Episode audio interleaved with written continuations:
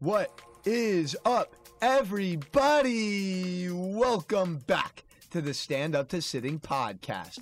I am your host and Chief Energy Officer, Jeremy Abramson. And guys, I'm super pumped for today's show. But before we go in and dive deep, I want to acknowledge you.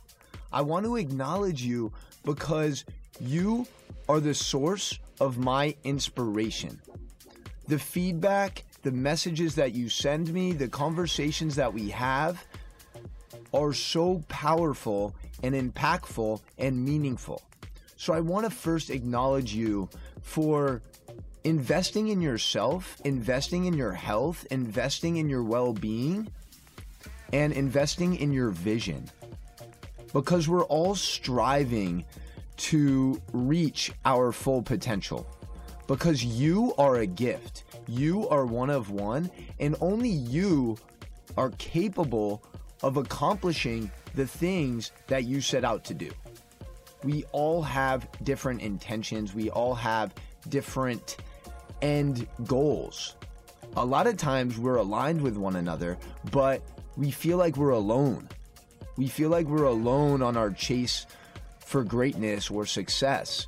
And this community is all about connection and support. I don't want you to feel like you're ever alone. Okay?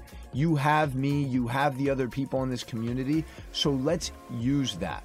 And if this is your first time listening to the show, thank you, thank you so much.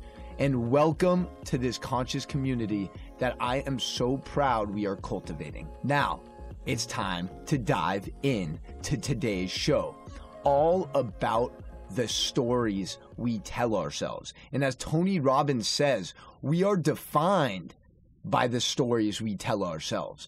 And a lot of times these stories aren't facts. They're not facts.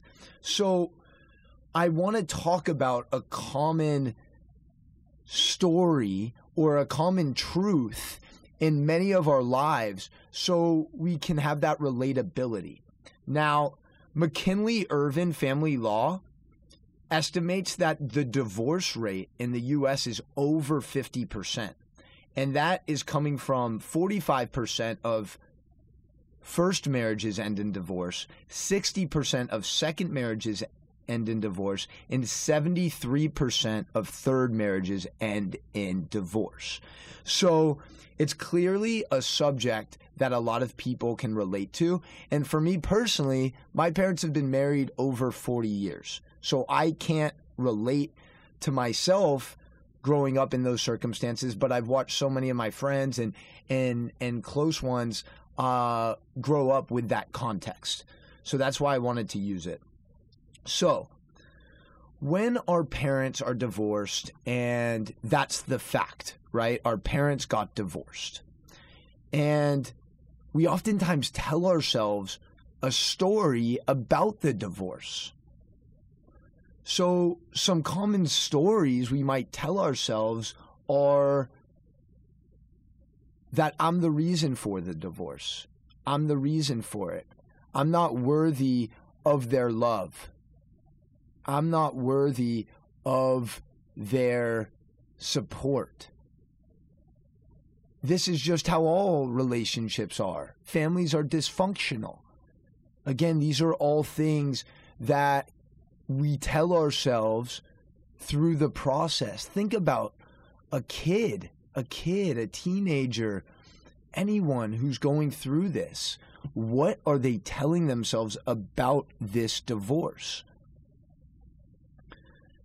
And it's really important to recognize that there's always payoffs to the stories we tell ourselves. So, some common payoffs from a divorce and telling ourselves that we're not worthy of being loved, that we're dysfunctional, that we don't deserve this connection, the common payoffs are pity. Pity from others, attention from others, people feeling sorry for us. We can use it as an excuse.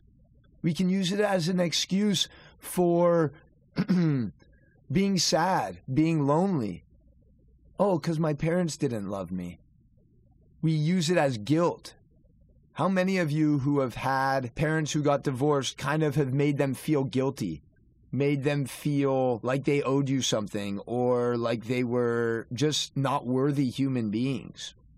And then, of course, whenever there's payoffs, there's also costs. So, what are the costs of you telling yourself that you're not worthy of love, that you don't deserve this, that this is how all relationships are, love isn't real? The costs are peace of mind, loneliness, connection, your meaning and association of family, jealousy, because I know so many kids who grow up in this context and they're jealous. They almost have a resentment towards kids who have both of their parents present. And then that feeling that you're unworthy of love. That is a huge cost because that's going to translate into a lot of other areas of your life. So, whether your parents are divorced or not, hopefully that example could hit home and you could kind of gain an understanding of how the stories we tell ourselves are such a big determining factor of the truth that we live by. So I wanted to share a personal story, a story that I've been living on because for me this platform is an area to give a space to give you guys a little bit more of a vulnerable version of Jeremy that you might not see on Instagram, that you might not see on other platforms. And I want to empower you to do the same. I want to empower you to have these conversations with yourself, have these conversations with your loved ones. So, during the training, part two of gratitude training, and I really don't want to give away too much about the training because it is confidential, and I want you guys to enroll in the training. And I don't want to give up any of the experiences that we had because it was such a special five days. But for some reason, for one reason or another, I had to shave my beard completely off after the second day. And I was driving home and I was thinking, I was like, I really don't want to do this. I really don't want to shave my beard off. It's been like three or four years since it's been completely cleaned off. And I was thinking to myself, why, why, Jeremy, do you have this deep connection to your beard? Is it insecurity? Is it because you think you look much better with it on? And it made me think. It made me think to my childhood. And I remember being a kid in elementary school, middle school, when I was just a baby faced, innocent kid. And I remember I would get in trouble pretty frequently in school for talking in class. Uh, I was a pretty good, obedient kid for the most part, but, you know, I'm a social person and I'd love to kind of just talk and goof around with my friends. And when my dad would find out, when a teacher would notify him or it would be on a progress report or parent teacher conferences, and they told my dad that I was talkative in class, my dad would come down on me. He would ground me, but he would make me write sentences 200, 300 sentences on paper. I will not talk in class. I will not talk in class. I will not talk in class. By the way, how many of you guys can relate to that? How many of your parents made you write those sentences? That was a common theme growing up. And I realized what that did to me. It shut off my voice. It shut off my voice by basically growing up with this story that my voice didn't matter. When the truth of it, when the truth of it was really, okay, I got in a little trouble for talking in class, and my dad was trying to instill respect into me. But the story I told myself was that my voice didn't matter. I needed to conform, I needed to just accept whatever was told to me. And I grew up with this context that my voice didn't matter through high school, through college. And it might seem crazy for you guys to imagine, but I was always submissive in conversations. In class, when teachers would ask, Hey, does anyone have a question? I would never ask my questions because I didn't think my voice mattered. I didn't stand up for things I believed in because I didn't think my voice mattered. This story that I told myself that I was living by was holding me back. The costs were so tremendous. It stripped me of my power and influence. It stripped me of my ability to make a difference. It stripped me of my ability to connect with people on a deeper level. And it's so crazy because none of this was aware to me before I was told I needed to shave my beard. Because I associated a baby face with that younger version of myself, being told that my voice didn't matter. And I was afraid if I shaved my beard, then my voice would no longer be strong, would no longer be relevant. This was the story that I was telling myself. So it was a really interesting introspective moment that I had. And I shaved completely off. And I realized that I changed the narrative. I changed the story I was telling myself. I'm no longer that silent, baby faced kid. I am a joyful, honest, inspirational leader with facial hair or without it. So, enough about me. Hopefully that gave you wow, I've never I've never I've never shared that story like that. it's so interesting. But you guys deserve to hear. It's an interesting uh, realization that I came to. Anyways, guys, I want to create a framework for you to identify what stories you've been living on and how we can try and change that narrative and really live in our truth and create stories that serve us rather than destroy us.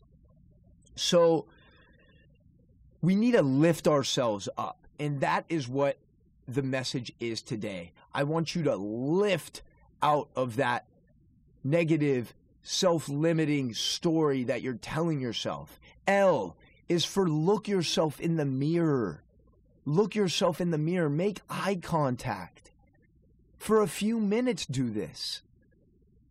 Look yourself in the mirror and really think about what stories you've been telling yourself.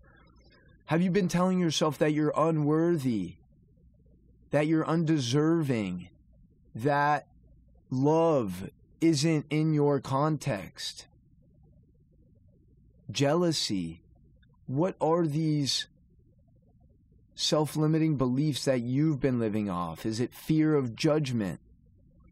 And then I want you to identify, identify your truth and identify the story that you made off of that truth. Because if we can differentiate from the actual facts, your parents got divorced, and then all of those bullshit stories that you told yourself about that incident, then we are taking a lot of positive steps in the right direction. Self awareness is king. F, forgiveness. Forgiveness. Forgiveness doesn't mean excusing the other parties involved of what they did but forgiveness is going to provide some peace of mind and some clarity.